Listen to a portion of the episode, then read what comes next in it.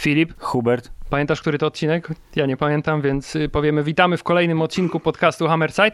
Dzisiaj jest odcinek trochę specjalny, ale każdy odcinek jest trochę specjalny, ale specjalnie dlatego. Dawno już, Filip, nie mieliśmy okazji pogadać z kimś i to tak na żywo, w cztery oczy. I teraz, żeby nadrobić, to co będziemy robić? Będziemy rozmawiać z dwiema osobami o rzeczy, która się wydarzy za chwilę, więc jest szansa, że wy, drodzy słuchacze, słuchacie tego, jak to już było. I to jest w ogóle bez sensu, Hubert. Po co my to robimy? Nie. Dzisiaj będzie wrzucone i będzie odsłuchane tak. Jutro.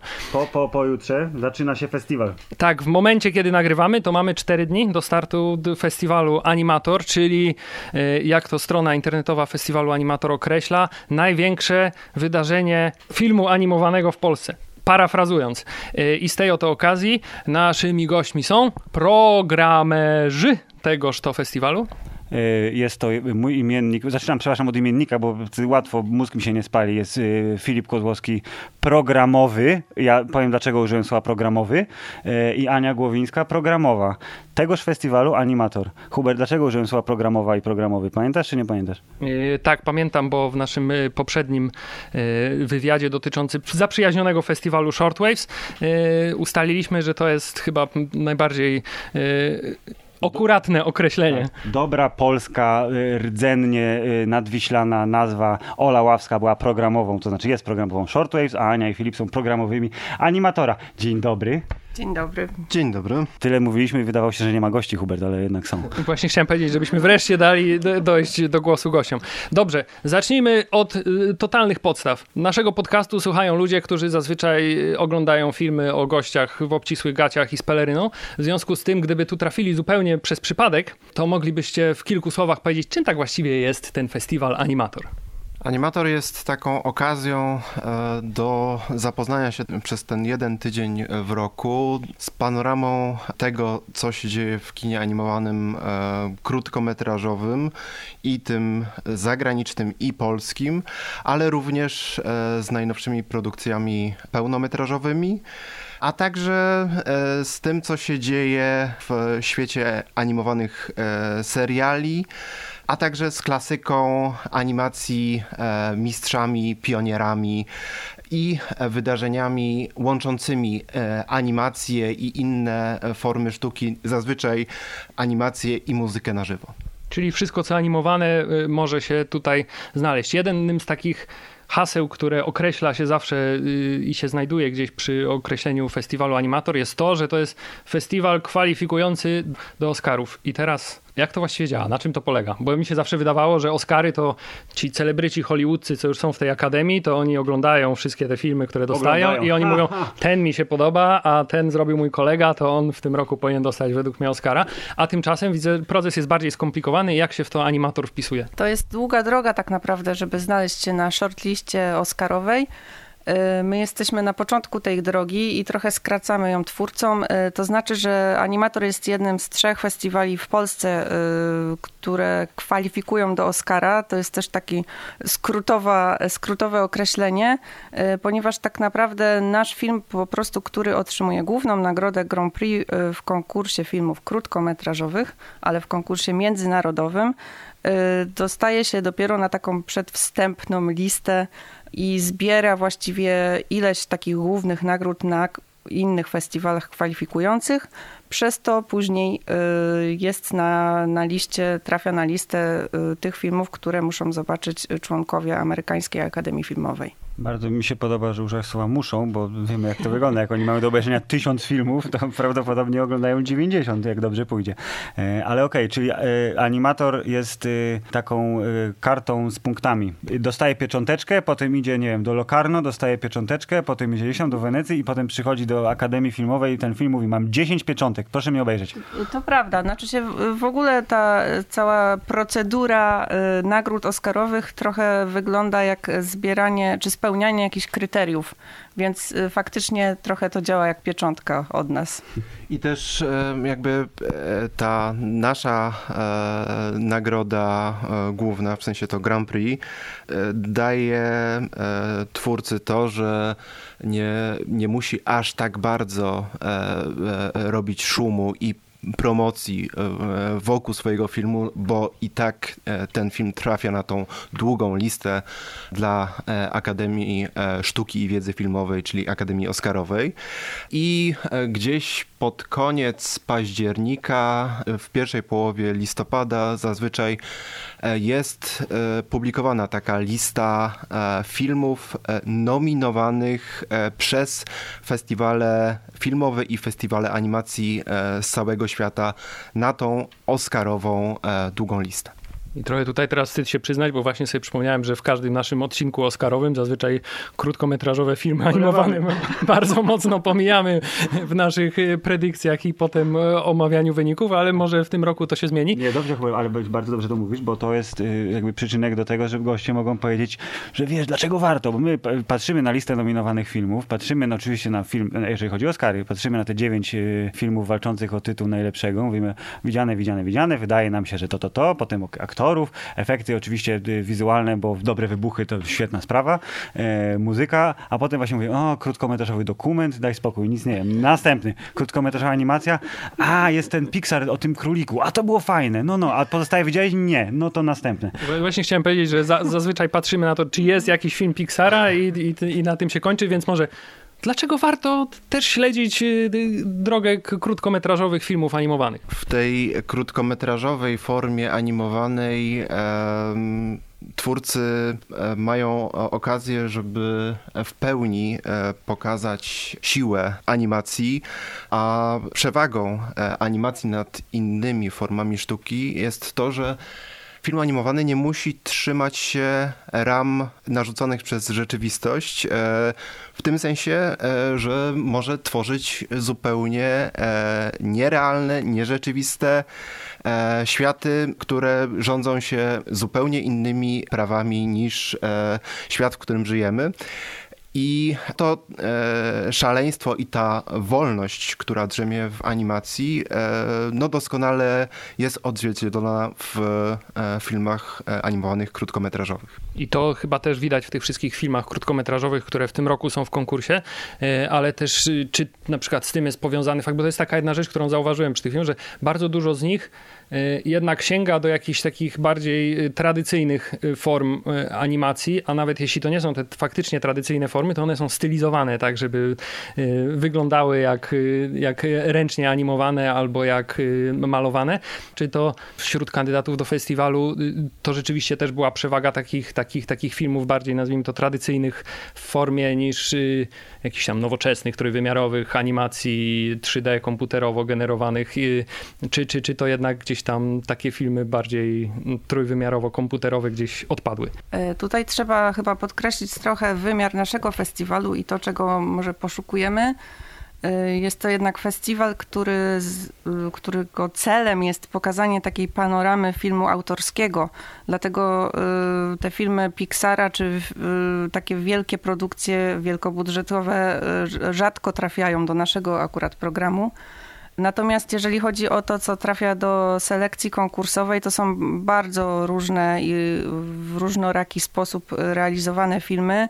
Jest bardzo wiele produkcji w 3D na przykład, animowanych komputerowo, które w wielu na przykład krajach, chociażby z Francją, mi się kojarzy akurat filmy, animacja 3D to taki mocna reprezentacja we Francji tych filmów, które trafiają do selekcji. Więc te techniki są bardzo różne, mieszane. Oczywiście to, co się znalazło w konkursie, to po prostu były filmy wybierane jako te jedne z najlepszych spośród ponad 1000 prac nadesłanych. I też jest tak, że oczywiście jakby mogą się znaleźć tacy, którzy się zżymają. Nie, tylko nie ta animacja 3D, bez sensu, po co, przecież to no, za bardzo wzoruje się na rzeczywistości i niejako próbuje oszukać widza i stworzyć taki obraz niemalże zbliżony do tego, co widzimy na co dzień. I dla tych wszystkich narzekaczy jest też porada. Są filmy, animacje 3D, które doskonale korzystają i wyciągają wiele dobrego z tej techniki animacji. By tutaj nie być gołosłownym, to chociażby podam przykład kanadyjskiego filmu Ryan, który jest no, fenomenalnym takim mockumentem animowanym, gdzie ten tytułowy Ryan opowiada o swoim życiu i ta jego postać ulega jakiejś takiej dezintegracji. No, fenomenalny film, który wszystkim niedowiarkom i osobom, które na animację 3D się zrzymają, bardzo polecam. Widziałaś ten film? Hubert, nie, a ty widziałeś ten film? Nie, w moim zestawie nie było. Nie. To jest starszy film z kanadyjskiej wytwórni National Film Board of Canada. Czyli do nadrobienia. Okej, zanim przejdziemy do konkretnych tytułów, żeby trochę zachęcić tych, którzy ciągle mówią, animacja jest bajka, będę oglądał jakieś zwierzaki. No co jest, kurde, nie jestem już takim małym dzieciakiem. To zanim przejdziemy do tych filmów, które może udowodnią, że człowieku, ty nie jesteś gotowy na tę animację, bo ci po prostu spali obwody w mózgu. My nie byliśmy na niektóre rzeczy gotowi. Dokładnie, my nie byliśmy, nie będziemy się wstydzić tego. To jeszcze troszkę o festiwalu, troszkę o konkursie. Animator teraz ma 13. edycję, która się dzieje w czasach, których rok temu byśmy w ogóle się nie spodziewali. I na przykład jak rozmawialiśmy z Olą przed Shortwaves, to jeszcze było w momencie, kiedy świat był otwarty poniekąd i się zastanawialiśmy, to jak, odbędzie się ten festiwal? Nie odbędzie się. Boicie się trochę? A jak puściliśmy podcast, w sensie nagraliśmy podcast, się okazało, że wszystko się zamknęło. Festiwal przeniósł się w czasie, zmienił formułę. Wy też zmieniliście formułę, więc edycja 13. Czy jest pechowa, czy nie jest pechowa? Festiwal jest hybrydowy. To dobrze, to źle? Bardzo chętnie poznamy waszą opinię. Na pewno taka realizacja festiwalu w obecnych czasach i sytuacji jest dla nas dużym wyzwaniem i wiąże się z wieloma niewiadomymi. Jest to dla nas zupełnie stąpanie po obcym gruncie, bardzo grząskim. Czujemy też, że bardzo trudno jest stworzyć takie poczucie wspólnoty, które zawsze było naszym celem, bo wiadomo, festiwal to jest generalnie spotkanie i jakaś platforma do wymiany, do dzielenia się, do łączenia ludzi poprzez film animowany. I bardzo trudno tutaj jest taką platformę stworzyć, która by była jakimś nośnikiem wymiany pomiędzy twórcami i pomiędzy odbiorcami, czyli publicznością. To jest dla nas ogromne wyzwanie. Też nie wiemy do końca, jak to wyjdzie. Mamy nadzieję, że jakiś pierwiastek takiej wspólnoty uda nam się uzyskać. Jednak fakt, robimy w tym roku festiwal w formie hybrydowej, czyli niektóre pokazy odbędą się tradycyjnie w kinie muza, jednak w zaostrzonym reżimie sanitarnym, co znaczy, że tych miejsc będzie o wiele mniej. Natomiast nie będzie na miejscu gości naszych, czyli twórców, więc nie będą oni na sali kinowej, nie będzie tych tradycyjnych spotkań z nimi po seansie. Natomiast część programu też realizujemy online i tam pojawią się pokazy, tam będą Q&A z twórcami filmów konkursowych. Mamy nadzieję, że jakaś namiastka tej wymiany uda się nam ją stworzyć. A myślicie, że ta formuła hybrydowa to jest taka bardziej akcja jednorazowa? Jak już wszystko wróci do nazwijmy to normalności, to wracamy do tradycyjnej formy festiwalu? Czy jednak gdzieś już ta formuła hybrydowa zawsze przy waszym i innych festiwalach może zostanie? Bo jednak to, co wszystko powiedziałaś, jest prawda. Są pewne zalety też tego. Na przykład jest pewna duża wygoda związana w tym, że można te filmy w domu obejrzeć o wybranej w sumie porze i też dostępność tych filmów jest wtedy większa, bo nie każdy koniecznie by się mógł dostać do Poznania, ale myślicie, że to jest coś, co już zostanie, czy że jednorazowa sprawa? Myślę, że to jest jeszcze kwestia czasu, że trudno nam tak już stanowczo określić się, jak to będzie wyglądało. Myślę, że w ogóle przed festiwalami stoją nowe wyzwania i pytania i pewnie czeka nas jakieś skwestionowanie czy refleksja na temat i programowania, i w ogóle organizacji takich wydarzeń. Tak jak to w przypadku było największego festiwalu animacji w Europie, czyli festiwalu w Annecy, pokazy, które były zrealizowane w czerwcu tylko online w tym roku, cieszyły się ogromnym powodzeniem. Były tam niesamowite zasięgi. Festiwal zawsze oczywiście był bardzo szeroko odwiedzany, ponieważ towarzyszyły mu targi. Tak w tym roku było to tylko wydarzenie online, jednak niesamowicie tutaj zdobyło wielu nowych odbiorców. Nie właśnie wśród profesjonalistów, ale wśród osób, które wcześniej nie przybywały na festiwal. Więc są to potem pytania właśnie organizatorów, czy warto, czy można w tym kierunku pójść już na stałe. Jednak też to wymaga jakichś przeformułowań, jeżeli chodzi o licencję, ponieważ teraz nie każdy dystrybutor godzi się na to, żeby dany film był pokazywany online. I jeszcze odnosząc się do właśnie festiwalu filmu animowanego w Annecy, czyli tego największego wydarzenia związanego z animacją na świecie. To jest tak, że już kilka dni temu rozmawiałem z jednym z programerów festiwalu i on mówił, że na tyle dobrze zaskoczyła ta formuła online w ich przypadku, że już jest taki sztywny plan, by jednak ten dodatek online w przyszłych latach kontynuować i by na stałe ta wersja festiwalu online'owa była przypięta. I podobne głosy już słyszałem ze strony kilku festiwali odbywających się w Polsce, także to zdecydowanie myślę, że mamy do czynienia z pewną rewolucją i przeformułowaniem, jeśli chodzi o festiwale i filmu animowanego, i festiwale filmowe. Natomiast wydaje mi się i na pewno nie jestem odosobniony w tej opinii, że ta formuła online nigdy nie przeważy i nie połknie tej tradycyjnej formuły festiwalowej, czyli pokazów w kinie, w plenerze, twarzą w twarz, tej fizycznej, przebywania w jednej przestrzeni, no bo w jakikolwiek sposób w wersji tej wirtualnej nie da się przenieść tej atmosfery, klimatu, które są duszą festiwali. A czy da się łatwiej przenieść gości na festiwal online? Czyli krótko mówiąc, pan sympatyczny twórca zakłada krawat, ale siedzi sobie w gaciach u siebie w domu, byle miał ładne tło za sobą i chętnie odpowiadał na pytania. Czy dzięki temu można więcej gości, większą ilość gości zaprosić, czy wręcz przeciwnie, bo oni też są po prostu fanatykami spotkań na żywo i odpowiadaniem na pytania publiczności zadawane z tego tam siedzonka gdzieś z tyłu sali? Póki co na pewno łatwiej, ponieważ wiele osób boi się przemieszczać w obecnych tutaj okolicznościach. Nie wiem, jak będzie dalej. Na pewno teraz jest to forma preferowana i każdy czuje się bezpieczniej i wie, że bezpiecznie będzie w domu po festiwalu.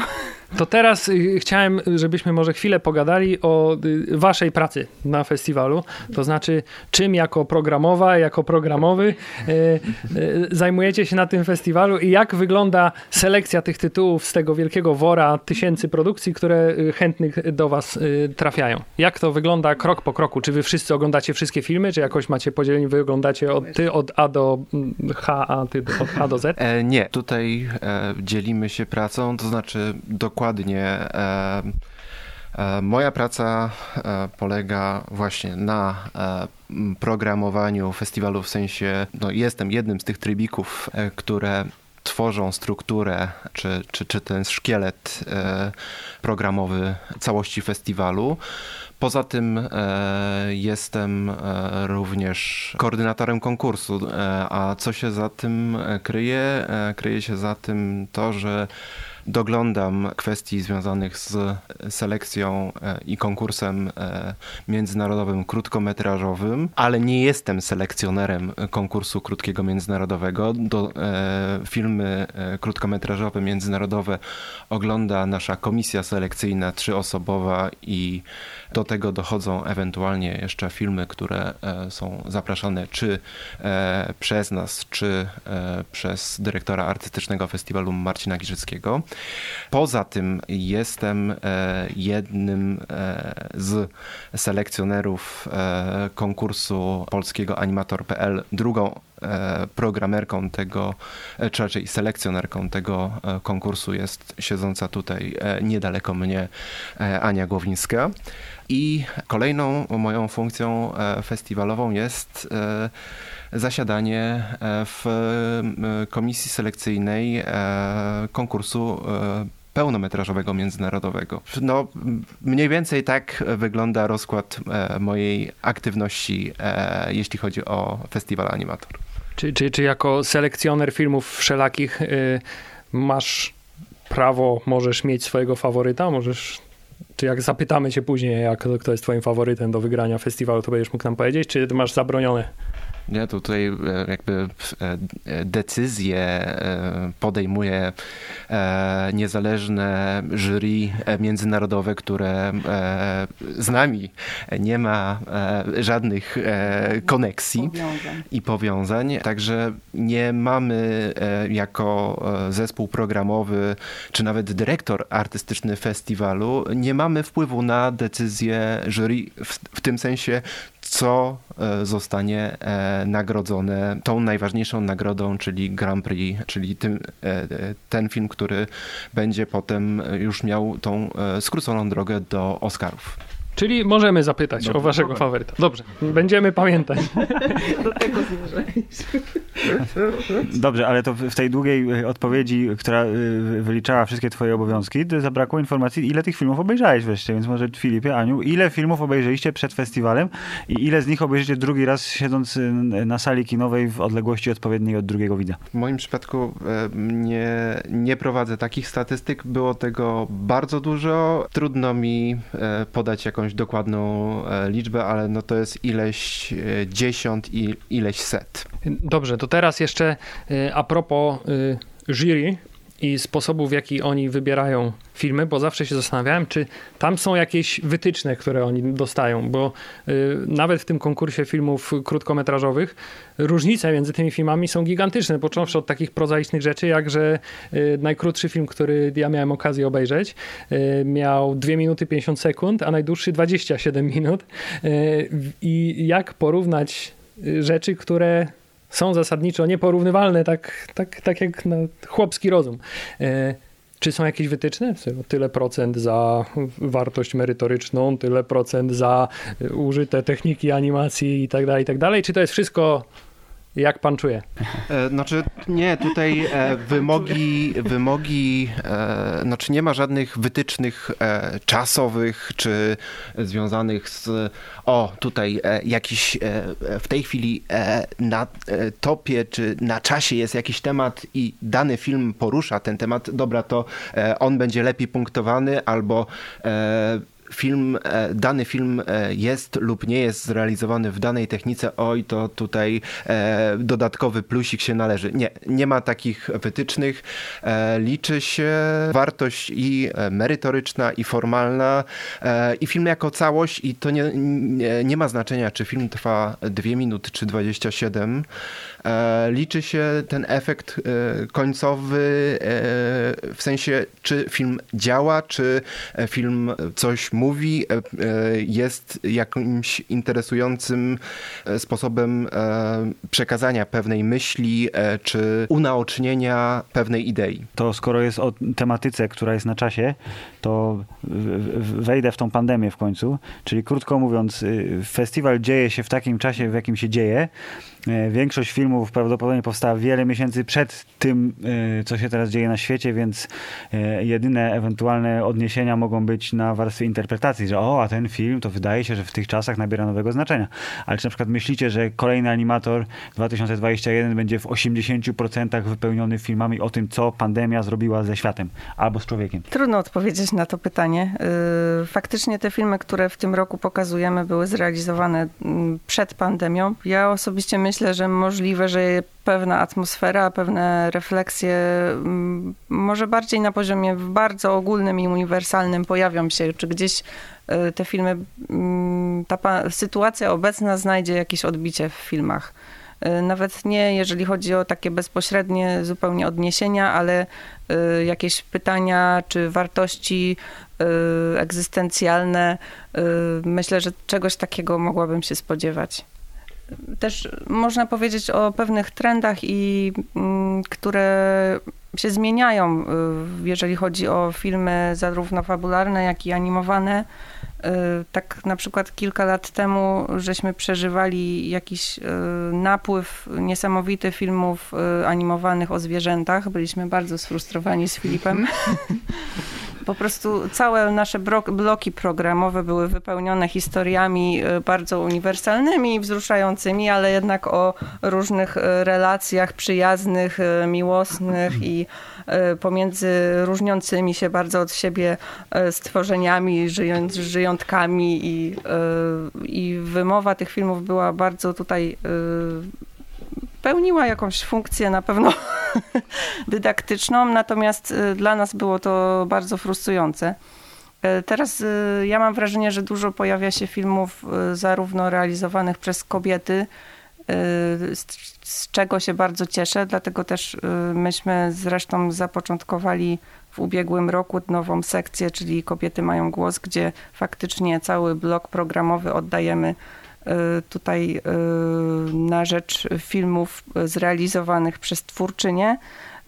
Też innym, wydaje mi się, trendem są filmy odwołujące się do jakichś osobistych doświadczeń, takie filmy z pogranicza dokumentu, autobiograficzne, których też w naszym konkursie w tym roku jest wiele.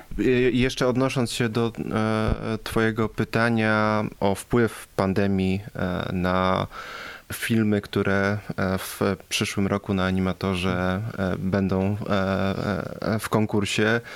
No, na pewno będzie zdecydowanie więcej filmów mówiących o izolacji, wyobcowaniu, jakichś traumach wewnętrznych, przepracowywaniu pewnych trudności życiowych i samotności. Chociażby autor filmu, który jest w tegorocznej selekcji konkursowej, Teodor Ruszew, od początku pandemii prowadził tak zwany Quarantine Sketchbook, gdzie codziennie faktycznie publikował nawet nie rysunki, malunki odnoszące się do frustracji związanej z lockdownem. I również rzeczony Teodor Ruszew w trakcie pandemii bodajże popełnił 2 filmy, które już przynajmniej jeden z nich zdążył być na kilku festiwalach i spotkał się z dość ciepłym przyjęciem. Wiem też, że autorzy filmu zwycięskiego sprzed 2 lat Untravel, czyli Ana Nedeljković i Nikola Majdak Jr., którzy w tym roku, Anna zasiada w jury festiwalu, z kolei Nikola będzie prowadził warsztaty wycinankowe Cutout Conflicts. Oni pracują w tej chwili bardzo intensywnie nad kolejnym swoim dziełem i na pewno te wątki związane z pandemią znajdą odzwierciedlenie w tym filmie.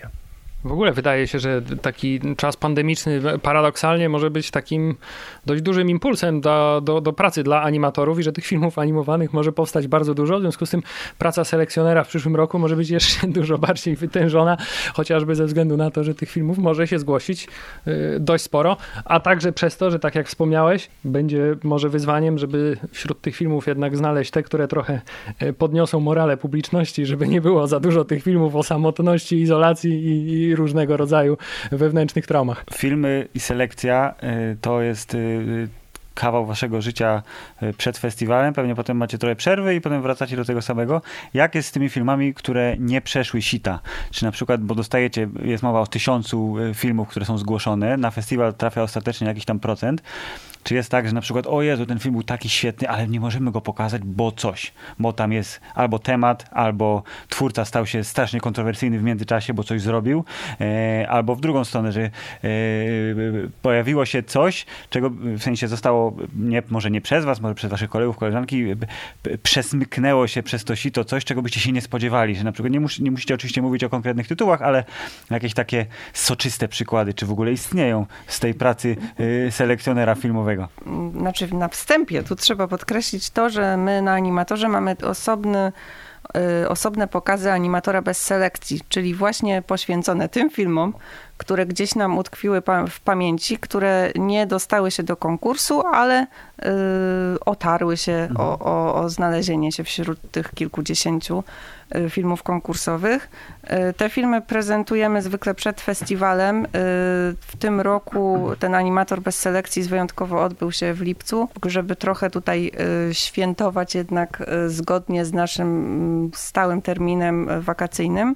Animator bez selekcji to też jest dobra okazja dla widzów, aby mieli jakiś wpływ na to, co się dzieje na festiwalu, ponieważ oni właśnie głosują na jeden wybrany tytuł, który ostatecznie znajduje się w konkursie.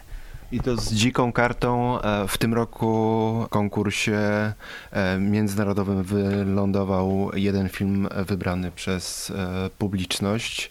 I to wcale nie film miły, lekki i przyjemny, czy jakiś taki rozrywkowo-kawalarski. Nie, poważne dzieło, artystyczne wręcz. Ta nasza publiczność ma niezwykle wysublimowany i wyrobiony gust. I w tym roku również pewną nowością było to, że również do konkursu polskiego Animator.pl właśnie za sprawą pokazów Animatora bez selekcji trafił jeden polski film z dziką kartą. Ale wciąż nie słyszałem kontrowersyjnych dysmaczków. Rozumiem, że po prostu ich nie ma, albo ewentualnie w zalewie filmów, jak się ogląda 1000, nie mówię, że wy osobiście, ale w sumie tych filmów ktoś musi obejrzeć 1000, to może to się tak trochę zlewa wszystko w jedno. I na przykład ten film był fantastyczny technicznie, ale nie niesie ze sobą takiego jakiegoś, tego czegoś. Nie ma przekazu, albo nie ma serca w nim, albo w drugą stronę. Ten film ma fantastyczny pomysł na historię, ale na przykład twórca nie dorósł jeszcze i nie jest w stanie tego pokazać w takiej formie, żeby to wyglądało fajnie na ekranie kinowym. Są tacy twórcy, których śledzimy i ich kolejne dzieła lądują w selekcji konkursowej i często niestety jest tak, że dany autor w jednym roku przysłał film, fenomenalny, coś, co na zawsze utkwiło i utkwi nam w pamięci i tutaj gloria chwały z naszej strony, a potem w kolejnym roku ten sam autor lub autorka przysyłają nowe dzieło swoje. I tu okazuje się, że czegoś brakuje i no tu jest zawsze z jednej strony taka trudność i swego rodzaju żal, że pomimo tego, że danego twórcę czy twórczynię, czy my, czy komisja selekcyjna bardzo cenimy, no to jednak ze względu na naprawdę ostrą selekcję konkursową, do konkursu naprawdę dostają się te najlepsze z najlepszych, no bo z tych ponad 1000 zgłoszeń do konkursu krótkometrażowego międzynarodowego dostaje się około 40 kilku filmów, także no selekcja jest 90% mniej więcej.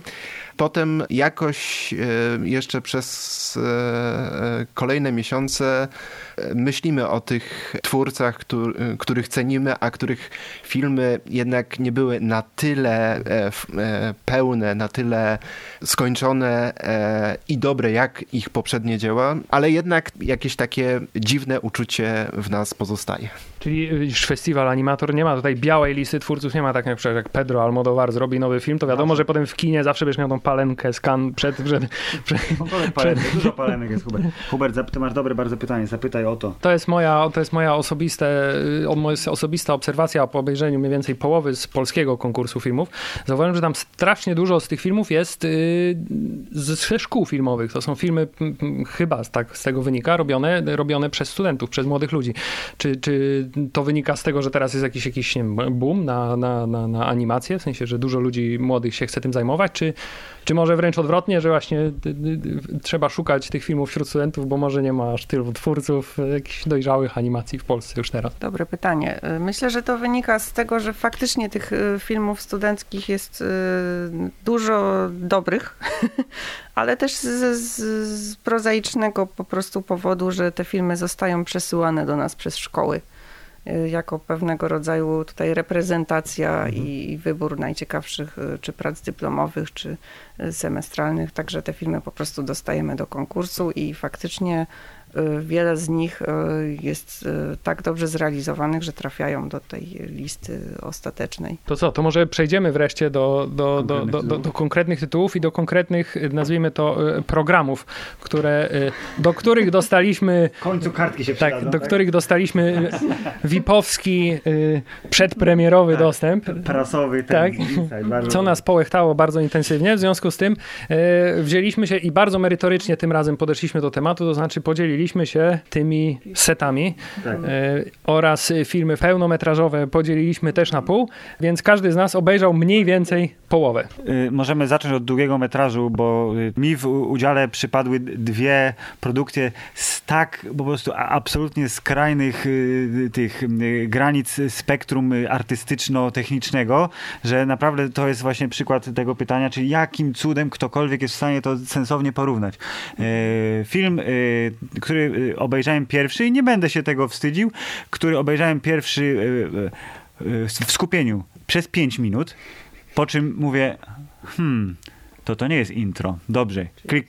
Klik. Trochę przeklikałem dalej. Mówię, to następne 20 minut obejrzałem na przyspieszeniu, a po czym podziękowałem, głównie dlatego, że prawdopodobnie jestem ignorantem. Ale film się nazywa Circumstantial Pleasures i jest 60-minutowym eksperymentem, który bez wątpienia trafia w swoją widownię i wydaje się być produkcją skierowaną właśnie, wycelowaną w festiwal. To znaczy mówię, taką tam mam bombę emocjonalną i znaczeniową, że oni będą to łykać po prostu. I jury będzie łykać, i widownia będzie łykać, bo to jest bardzo specyficzna widownia.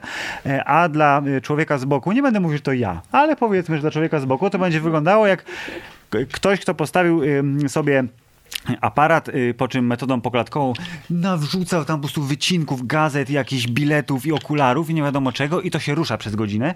I ja mówię, okej, w tym akurat filmie doszukałem się jakiegoś motywu podróży z Chin i mówię, wirusa przywiózł. To jest film bardzo, bardzo na temat.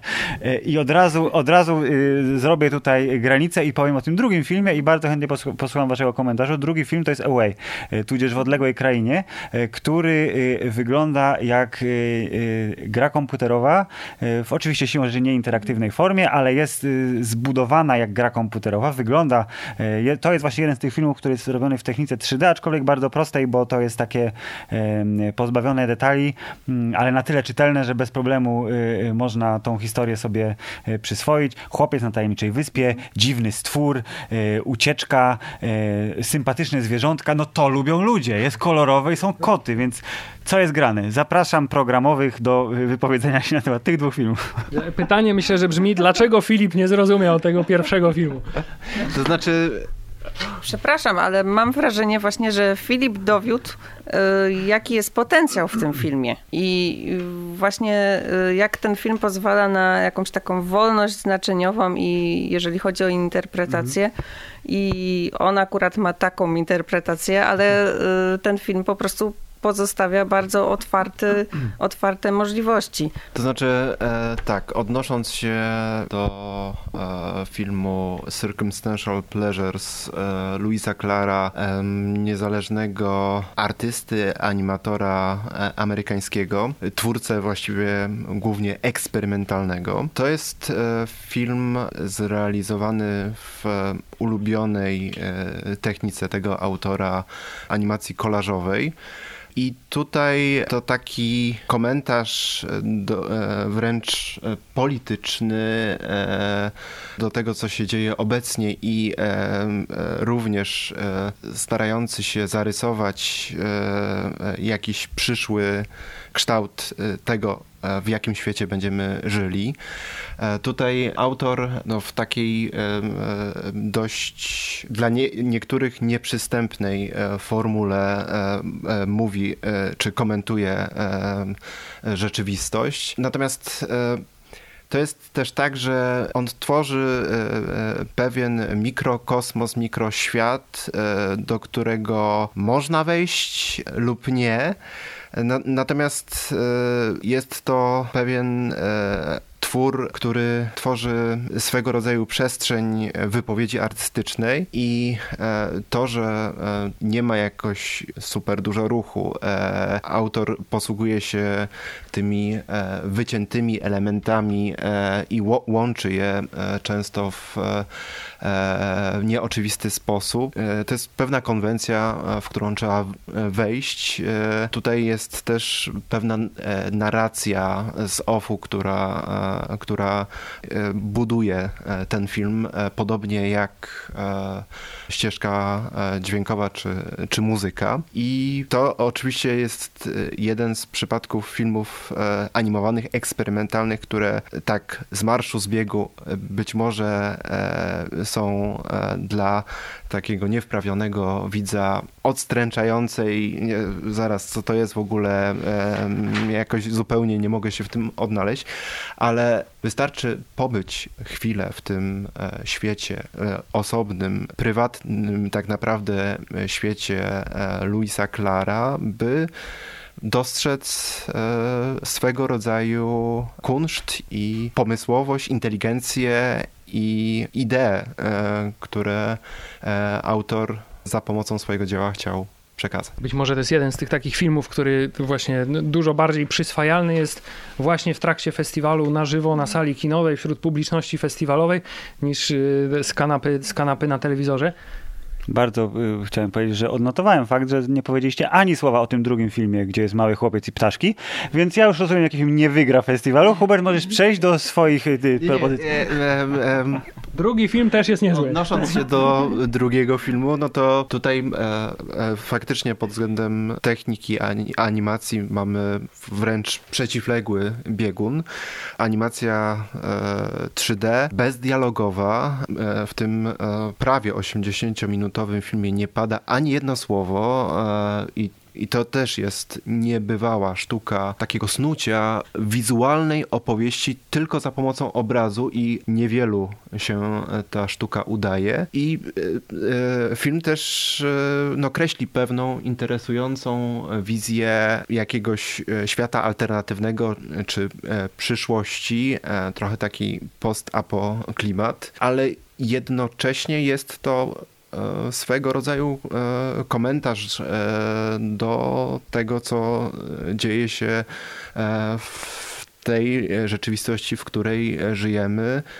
I to film, który jest dziełem jednego człowieka i ten film pokazuje, że nawet jeden twórca bez zaplecza wielkiego studia, bez jakiegoś tłumu ludzi, którzy zrobią dla niego muzykę, sztabu animatorów, montażystów i tak dalej, że taki twórca jednoosobowy, taki człowiek, orkiestra może zrobić świetny film, który swoją drogą był dostrzeżony zarówno na tym najważniejszym festiwalu filmów animowanych odbywającym się co roku w Annecy, ale i na innych festiwalach i to jest jeden z takich ewenementów i film, który zdecydowanie warto obejrzeć. Wybrnął, dobrze, jest okej. Okay. Dobrze, mi z kolei w udziale przypadły dwa filmy, który też jeden zmęczył mnie na tyle, że się poddałem w trakcie, natomiast drugi automatycznie po obejrzeniu wskoczył na listę moich faworytów z tych wszystkich festiwalowych pozycji, które miałem okazję obejrzeć. Mówię tutaj o filmie The Unseen, który jest wyjątkowy, był dla mnie wśród tych filmów, które widziałem z tego względu, że on chyba najbardziej jest taki z tych filmów wszystkich zakorzeniony w rzeczywistej sytuacji. W tym punkcie na świecie tacy ludzie mają takie problemy i przez to jest strasznie poruszający. To jest historia, taka seria wywiadów z kobietami z dużymi problemami, z narkotykami i po naprawdę traumatycznych historiach, które zostały zamknięte przy okazji wizyty dygnitarzy zagranicznych w Iranie, żeby nie szpeciły ulic. I już w tych zakładach zostały. I w tym filmie nie ma nic pozytywnego. To jest strasznie dołujący film. I na początku się zastanawiałem, czy tego filmu nie można by zrobić jako po prostu zwykły film dokumentalny, nagrywać rozmowy z tymi kobietami, a potem tak sobie uświadomiłem, że ta właśnie prosta, tekturowa, taka bardzo schematyczna animacja, która się tam pojawia, chyba jeszcze bardziej pogłębia to, że to jest taki kontrast między tym, co mówią te postaci, a to jak są zanimowane, jeszcze bardziej sprawia, że to się robi takie przejmujące. Myślę, że w tym wypadku wręcz to jest świetne pytanie, które zadajesz, bo ja sobie często zadaję akurat to samo pytanie w ogóle, na ile uzasadnione jest sięgnięcie po animację, po techniki animacyjne w danej realizacji i w tym filmie Unseen to jest uderzające na początku faktycznie zestawienie tych prawdziwych historii dojmujących z tą bardzo taką prymitywną, wizualnie graficzną strukturą. Natomiast dla mnie właśnie ten film jest niesamowity, ponieważ taki film dokumentalny byłby, może realizacja po prostu poprzez tutaj techniki animowane odziera go z takiego sensacyjnego charakteru i to jakby zostaje to, co jest najbardziej wartościowe i jest to przekaz bardziej taki łagodny i uniwersalny, mniej brutalny, a zarazem ciągle wartościowy. A drugi film, który obejrzałem i na którym się poddałem uznając swoją słabość i swoje niezrozumienie tematu chyba wystarczające, to jest film, jeśli cały tytuł dobrze pamiętam, Knows or the Conspiracy of Mavericks, który opowiada w pewnym sensie historię powstania opery na podstawie dzieła Nos Gogola. I tu poczułem, że z jednej strony nie jestem aż takim koneserem opery, bo cały jest zrobiony w takiej właściwie konwencji spektaklu operowego. Jest bardzo intensywne śpiewanie poprzez animowane postacie wykonywane, ale z drugiej strony poczułem, że brakuje mi bardzo intensywnie wykształcenia historycznego, żeby chyba w pełni te historie docenić. Nie wiem, to jest taki chyba jednak film trudny trochę w odbiorze. To znaczy, no to jest film, który, tak jak powiedziałeś, opiera się z jednej strony o Nos Gogola, a jakby drugim źródłem inspiracji, który zresztą stricte pojawia się w filmie, to jest opera Dmitrija Szostakowicza oparta o dzieło Gogola. To też taki bardzo, bardzo polityczny komentarz i taka metafora pewnej opresji systemu totalitarnego, reżimu, działania czy funkcjonowania reżimu, ale przede wszystkim film mówiący o odważnych artystach, którzy przecierają, czy starają się przecierać pewne nieodkryte szlaki i pozostawać niewzruszonymi i jakby zachowywać odwagę artystyczną niezależnie od okoliczności społecznych, kulturowych, politycznych. I pod względem formalnym no to jest dzieło niezwykle bogate. Tam mamy i wstawki dokumentalne, niebywałą animację. To dzieło, nad którym warto, pomimo może wstępnej niełatwości w odbiorze, warto film do końca obejrzeć, bo jest to niezwykle mocna metafora polityczna i dzieło, które pokazuje bardzo silnie, że animacja jak żadna inna forma sztuki potrafi punktować i komentować to, co się dzieje w polityce i w świecie, w którym żyjemy. Dobrze, obiecuję w takim razie, że postaram się jeszcze raz zmierzyć z tym tytułem. Dobrze, a tymczasem przejdźmy do tego, co jakby wydaje się obu nam weszło dużo bardziej gładko. To znaczy filmy krótkometrażowe. Długi metraż to jest film taki wow, tyle czasu ktoś spędził, godzina, półtorej godziny opowieści, a tu jakieś takie 2 minutki, 5 minutek. To jest takie maleństwo, to jest młodszy brat, gorsza siostra, ktokolwiek, a tu właśnie wychodzi, że wśród tych kilkudziesięciu krótkometrażowych filmów ta uniwersalność przekazu, mnogość technik, jedne z dialogami, inne bez dialogów, one pozwalają tak naprawdę opowiedzieć nawet historię o tym samym kalibrze czy o tym samym ciężarze, ale w sposób tak ważny w dzisiejszych trudnych czasach dużo bardziej przyswajalny, czyli łatwiej jest obejrzeć 5-minutową historię, która jest awangardowym eksperymentem, niż trwający 60 ponad minut podobnego typu obraz. I te różnice sprawiły, że właśnie te sety, które w sumie pewnie trwają tyle co pełnometrażowy film, to jest taka właśnie animowana piguła i to jest to, co może sprawić, że ktoś, kto do tej pory się wychował na pszczółce Mai, potem obejrzał Gumisia, a później może był w kinie na jakimś, nie wiem, Król Lwie. Potem animacje to nie dla mnie, ale film się szczelają. To jak zobaczę sobie taki zestaw 7, 8 czy ilukolwiek animacji, gdzie jest od sasa do lasa, bo są poetyckie obrazy. Pan zostawia psa w lesie. To jest poezja. Albo fantastyczny, bardzo mi się podobał Sierociniec, który jest jednym z tych filmów trójwymiarowych, ale zrobiony w takiej bardzo oszczędnej formie i z obowiązkową dokładką ręcznie rysowanej grafiki, gdzie może ktoś po prostu aż dojrzeje do jakiejś wewnętrznej refleksji. I na przykład zanim ja bym opowiedział o jakichś konkretnych filmach, to czy wy macie tak jak pierwszy tytuł, który wam skakuje do głowy z tych wszystkich krótkich metraży, czy polski, czy zagraniczny, jakbyście mogli powiedzieć taką, nie wiem, czy to jest jako wizytówka, albo taki punkt zaczepny, żeby potencjalny widzu festiwalu w tym secie jest taki film i on po prostu zrobi robotę. Od razu mi się nasunął film Teodora Ruszewa, o którym już dzisiaj rozmawialiśmy. Może to po prostu dlatego, bo zawsze bardzo trudno jest mi wytypować jeden film, więc aż się sobie dziwię, że coś mi przyszło do głowy. Chodzi o film Fizyka Bólu, który pojawia się w naszym konkursie międzynarodowym. I jest to niesamowity film, jeżeli chodzi o technikę, która została wykorzystana, ponieważ Uszew do realizacji filmu sięgnął po taką technikę używaną malarską, ale w starożytności, gdzie wykorzystuje się wosk pszczeli i on malował tym woskiem, więc ten wosk bardzo szybko wysycha i ta technika jest bardzo wymagająca. Stworzył ileś tysięcy obrazów, żeby ten film mógł powstać. I więc jest to nawet formalnie niesamowity film, oprócz tego, że po prostu bardzo poruszający.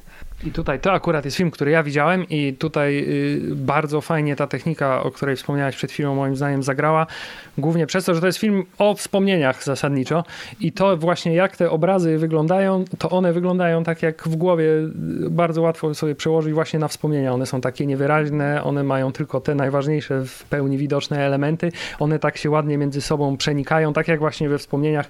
Tak dokładnie rzeczy nie pamiętamy i to jest strasznie fajna wizualizacja właśnie tego, jak działa mechanizm wspomnień. Tak, jeszcze muszę się tutaj poprawić, bo nawet się pomyliłam i tych obrazów było 15 000.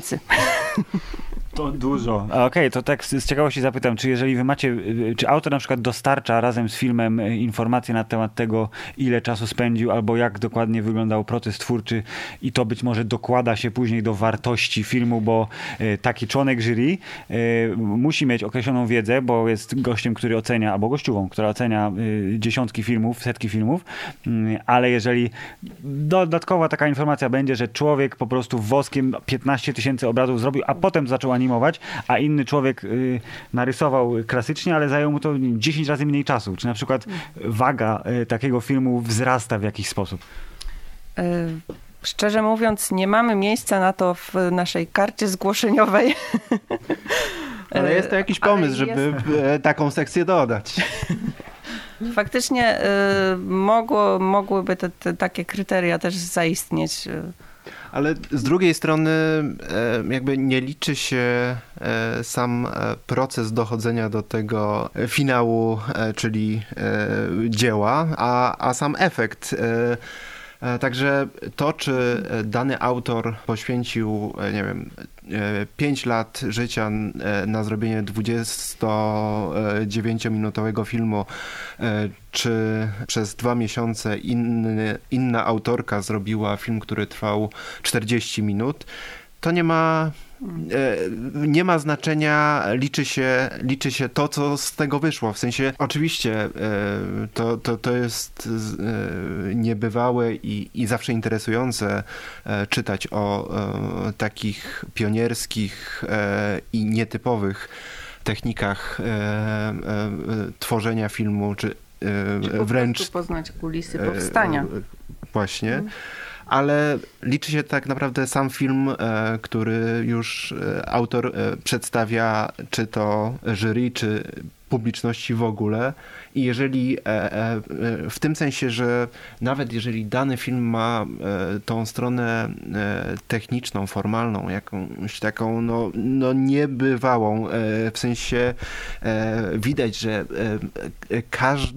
każda jedna klatka była cyzelowana miesiącami, a film no jest jakąś taką błahostką, właściwie nie mającą szczególnie żadnej idei za sobą, nic konkretnego nie wnosząca, bez jakiegoś dobrego pomysłu, to te zabiegi techniczne czy technologiczne, które stały za stworzeniem tego filmu, nie mają znaczenia.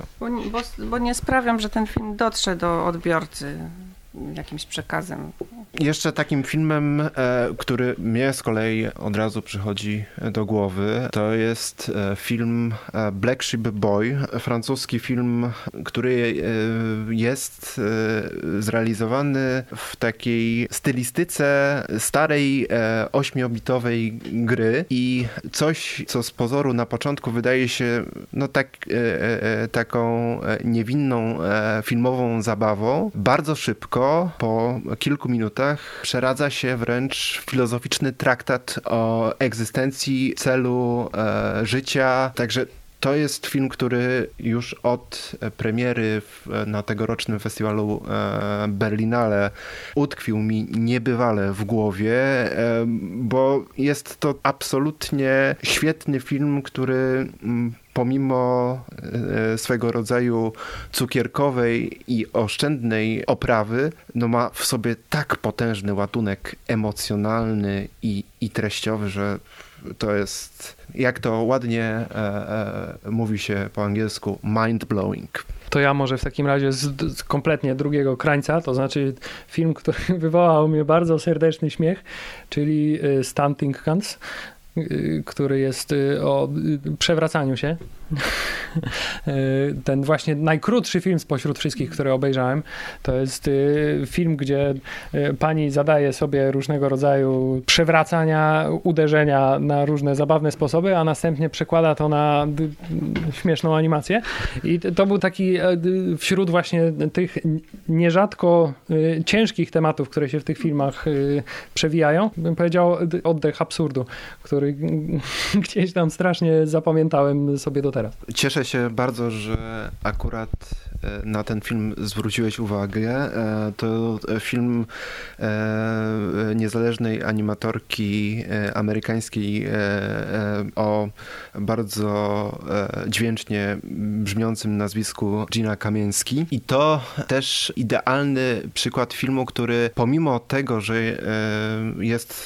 wyszedł spod ręki artystki, animatorki eksperymentalnej, jest filmem bardzo takim strawnym dla człowieka niewprawionego i nie będącego fanatykiem animacji. Także to idealny przykład, który potwierdza, że nawet w tej eksperymentalnej czy bardziej artystycznej animacji są dzieła, które są interesujące dla takich niewprawionych odbiorców. Absolutnie się zgadzam z tym, że jest ta tam dużo takich dzieł, które są bardzo łagodne w odbiorze i obchodzą się z widzem jak z przyjacielem.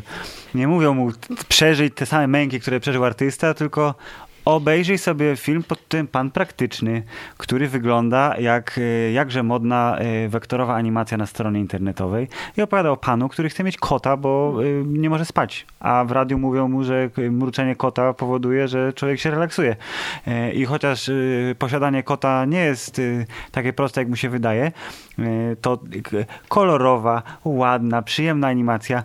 I teraz powiedzcie, czy na przykład wstawienie takiego filmiku pomiędzy filmy, które są komentarzem społecznym albo właśnie uzewnętrznieniem męki artysty, to jest celowy zabieg. Macie 7-8 filmów w secie, 80% wymaga zaangażowania od widza na poziomie większym niż po prostu ładne, ale dla ukojenia nerwów wstawiacie film o panu i kocie. Staramy się, żeby te już sety konkursowe, które trwają w okolicach 60-70 minut, układać tak, żeby utrzymać uwagę widza i przede wszystkim, żeby za bardzo nie nadwyrężać jego zdrowych zmysłów, bo niektóre filmy to jest totalne szaleństwo. Także tutaj w każdym zestawie staramy się jednak też takie momenty oddechu wplatać. Natomiast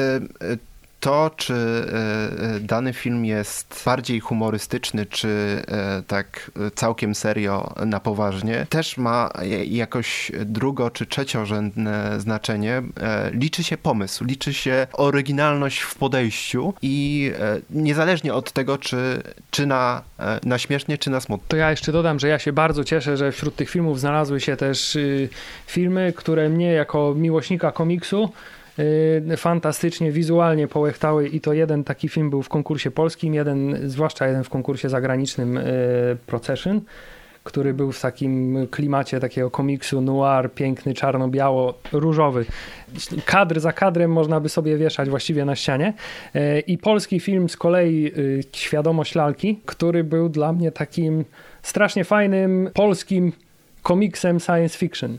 Teraz są twórcy, którzy starają się robić właśnie w Polsce komiksy na modłę takich klasycznych superbohatersko-science fiction komiksów amerykańskich, tyle że w polskich realiach, i ten film był takim przeniesieniem tego pomysłu, wydaje mi się, na formę animowaną, a przy tym całkiem ciekawy zarys takiej historii science fiction. Fajnie, że wspomniałeś o tym filmie Procession, bo na mnie on zrobił też niesamowite wrażenie. Właśnie raz pod względem takiej spójności formalnej i odwołań do jakiejś takiej klasyki graficznej, ale dwa też jest to produkcja National Film Board of Canada i film, który właśnie pozornie jest lekki, natomiast ta historia, czy ten ładunek emocjonalny jest całkiem dobitny, dosadny. Jest to historia o śmierci, więc i o radzeniu sobie z tą odejściem.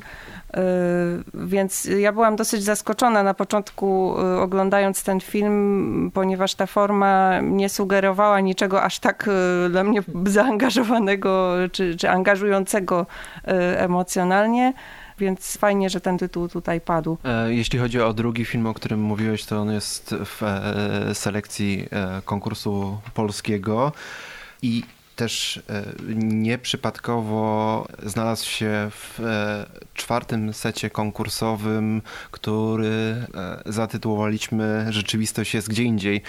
To bardzo fajny przykład dobrej roboty na polu animacji science fiction i animacji bardzo inspirowanej komiksem, a konkretniej mangą, anime, czyli tą tradycją z kraju kwitnącej wiśni, jak to ładnie mówią. Tak, rzeczywiście tam można, tak widać chyba nawet to Ghost in the Shell, takie bardzo, bardzo jasne nawiązania. Tak.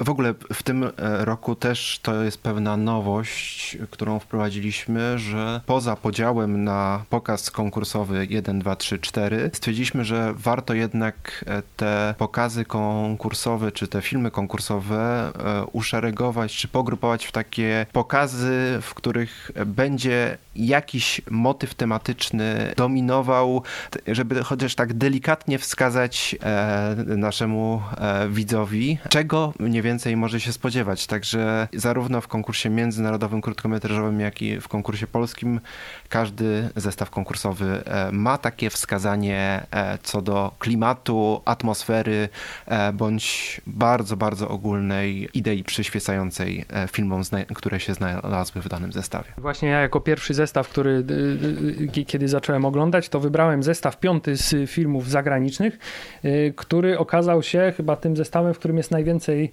tych właśnie filmów takich, które można określić jako eksperymentalne. W związku z tym zastanawiałem się, czy wszystkie pozostałe też będą tak pełne takich abstrakcyjnych form, ale okazuje się, że są bardzo zróżnicowane, ale z tego zestawu rzeczywiście dużo mi zapadło w pamięci. Jeszcze jeden chciałem powiedzieć, to jest ten film Don't Know What, który jest takim już stricte wizualnym eksperymentem, a jednocześnie zabawą formą, ale jest tak zrealizowany, że wprowadza jakiś taki zupełnie, nie wiem, hipnotyczny nastrój. Przynajmniej mnie wprowadził w taki zupełnie hipnotyczny nastrój. Znaczy, to jest film austriackiego twórcy eksperymentalnego, animatora Thomasa Renoldnera, który swoją drogą gościł już na festiwalu przynajmniej dwukrotnie. I to kolejny przykład i dowód na to, że nawet ci twórcy eksperymentalni potrafią robić rzeczy dowcipne i przychylne widzowi, który na co dzień maniakalnie nie ogląda animacji. To taki żart i zabawa formą w takiej, jak to dobrze ująłeś, hipnotycznej formule. Wręcz to jeden z tych filmów, które zdecydowanie przysporzyłyby kłopotów osobom, które są wrażliwe na wrażenia wizualne. I ten film w ogóle jakąś w ostatnim roku zrobił niebywałą karierę festiwalową, zgarniając nagrody na najważniejszych festiwalach filmowych na świecie, w tym nagrody główne. Także to jest ewenement, z którym absolutnie warto się zapoznać. Czyli mam dobre oko. Hubert, chciałem właśnie powiedzieć, że twój gust jako widza wyrobił się niesamowicie, bo wiesz, od Avengers do tutaj nagradzanego austriackiego, awangardowego twórcy, animatora eksperymentalnego i zapamiętałeś to i okazuje się, że słusznie, bo świat też już zapamiętał. Jak okazuje się, wszystko jest dla ludzi, ja jestem tego najlepszym dowodem. Nie, ten film też faktycznie, oprócz tego, że jest formalnie wyjątkowy i gdzieś odwołuje się do takich awangardowych prac, po prostu jest bardzo uniwersalnym filmem, który też odwołuje się do jakiejś po prostu takiej ogólnej, masowego poczucia niewiedzy, czy nieznajomości przyszłości, czy każdy może znaleźć jakby jakiś tutaj swój osobisty wymiar w tym filmie. I to chyba jest jego siła. To jest, mam wrażenie, siła 90% tych filmów, że każdy w nich znajdzie coś dla siebie. Nie wiem, czy jest sens, żebyśmy przegadywali jeszcze wszystkie tytuły, o których nie wspomnieliśmy, ale ja dorzucę jeszcze jeden na koniec, żeby nie było. Z setu, który nie pamiętam, który był. Gdzie jest ten set? Polski set, numer 1. Ostatni film We Have One Heart, który jest historyjką, która mogłaby w bardzo prosty sposób, gdyby była nakręcona w klasyczny filmowy sposób, takim wyciskaczem łez od Ewy Drzyzgi. Tymczasem animowana formuła, gdzie tam są minimalne wstawki tego realizmu, czyli historia o dziecku z dwóch narodów. Polska i Irak, ojciec, którego nie ma w życiu tego chłopaka i w końcu się pojawia i to jest na faktach tak zwanych autentycznych, które przecież tak bardzo lubimy, to powoduje, że użyję banału. Życie pisze fantastyczne scenariusze, może nie najlepsze, ale fantastyczne i opakowanie tego w taką fajną formę, bardzo zresztą charakterystyczną, bo to jest oczywiście animacja rysowana, ale ta stylówka taka, że twarze zaznaczone żółtym kolorem, prawdziwe listy, które są jakoś w tą animację wpakowane, spowodowało, że to zapamiętałem i gdybym musiał wybrać jeden film z tych wszystkich krótkometrażowych, które wybrałem, to właśnie byłby ten, który mi się najbardziej podobał. Głównie dlatego, że stoi w takim rozkroku między tym, że to jest po prostu to jest ładne. Ktoś to zrobił tak, że ja rozumiem, co tam się dzieje, a oprócz tego opowiada bardzo fajną historię, która jest czymś więcej niż śmiesznym wygłupem. I to jest fajne.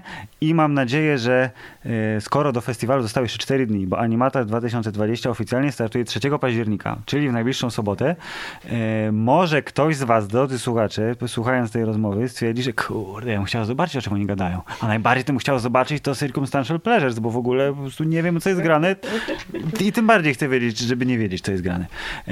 Może zdecydujecie się na hybrydę online, jeżeli nie macie po drodze do Poznania, ale jeżeli nasi drodzy goście jeszcze chcecie jakąś taką kropeczkę nad i postawić, żeby powiedzieć, że jednak fajnie jest, chodźcie, przyjedźcie, to jest ten moment dla was. Czyli jakby kogoś nie przekonało to, co jeszcze powiedzieliśmy, to co jeszcze może tutaj kogoś sprowadzić do Poznania?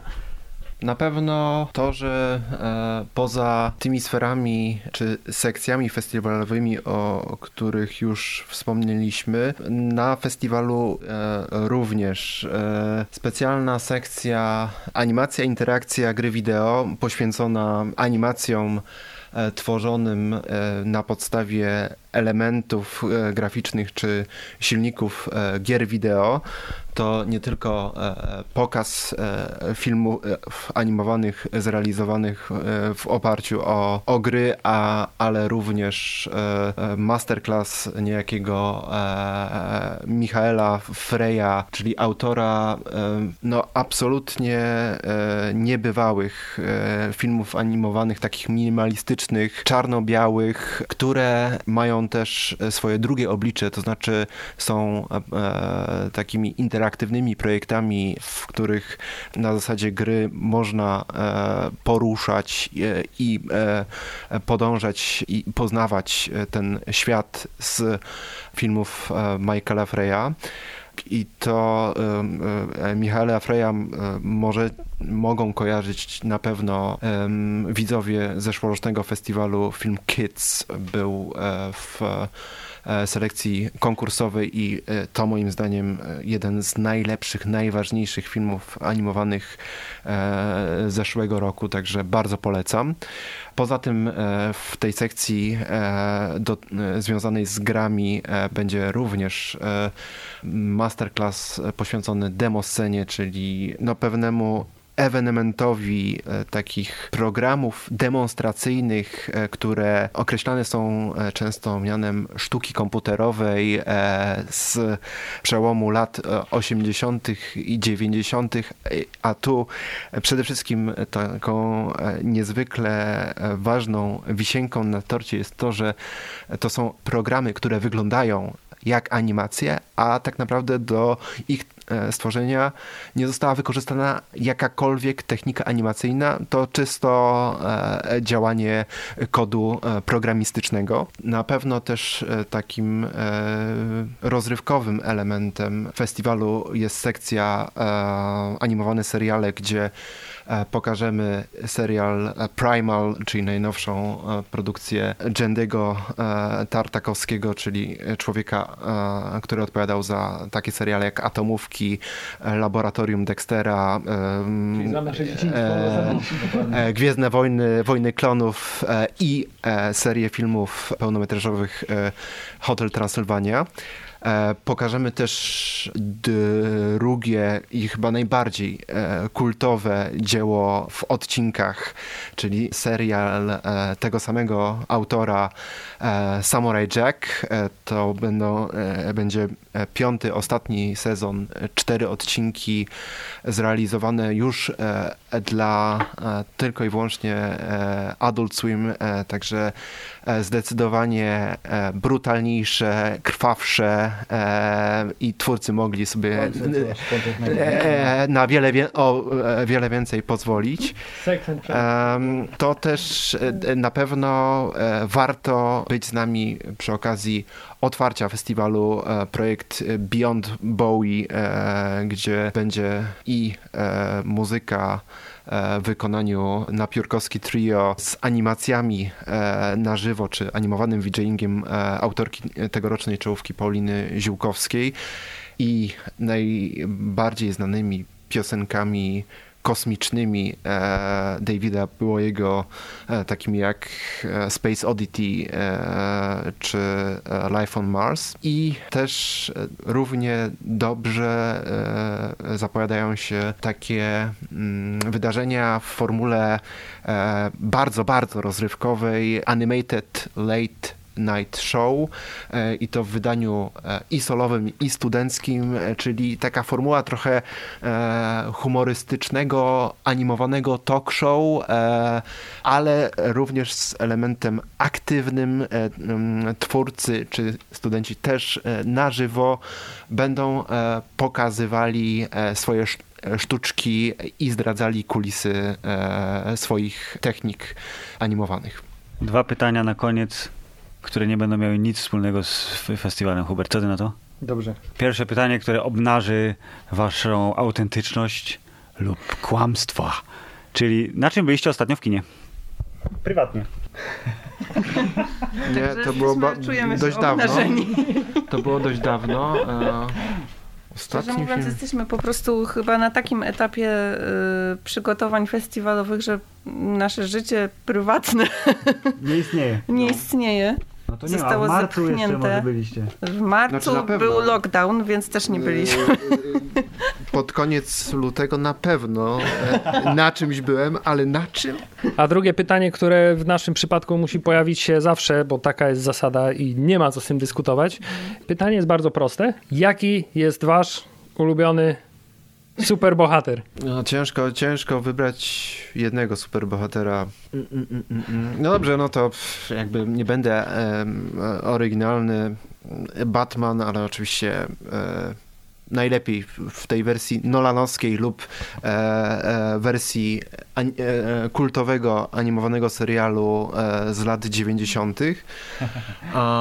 I drugi bohater, no ja zawsze miałem duży sentyment do X-Menów i wręcz no, wychowałem się na komiksach z X-Menami i na szczęście jeszcze dorastałem w tych czasach, kiedy po tym przełomie lat 80. na 90. to był taki piękny okres, kiedy w Polsce pojawiały się komiksy Spider-Man, Superman i właśnie X-Meni i no to seria komiksów X-Men zdecydowanie miała swój wpływ na to, kim jestem dzisiaj. Czyli możemy tutaj teraz taki wniosek wysnuć, że dzięki wydawnictwu Timi Semik i komiksom o X-Menach mamy festiwal Animator. To jest bardzo odważne. Teraz twoja kolej.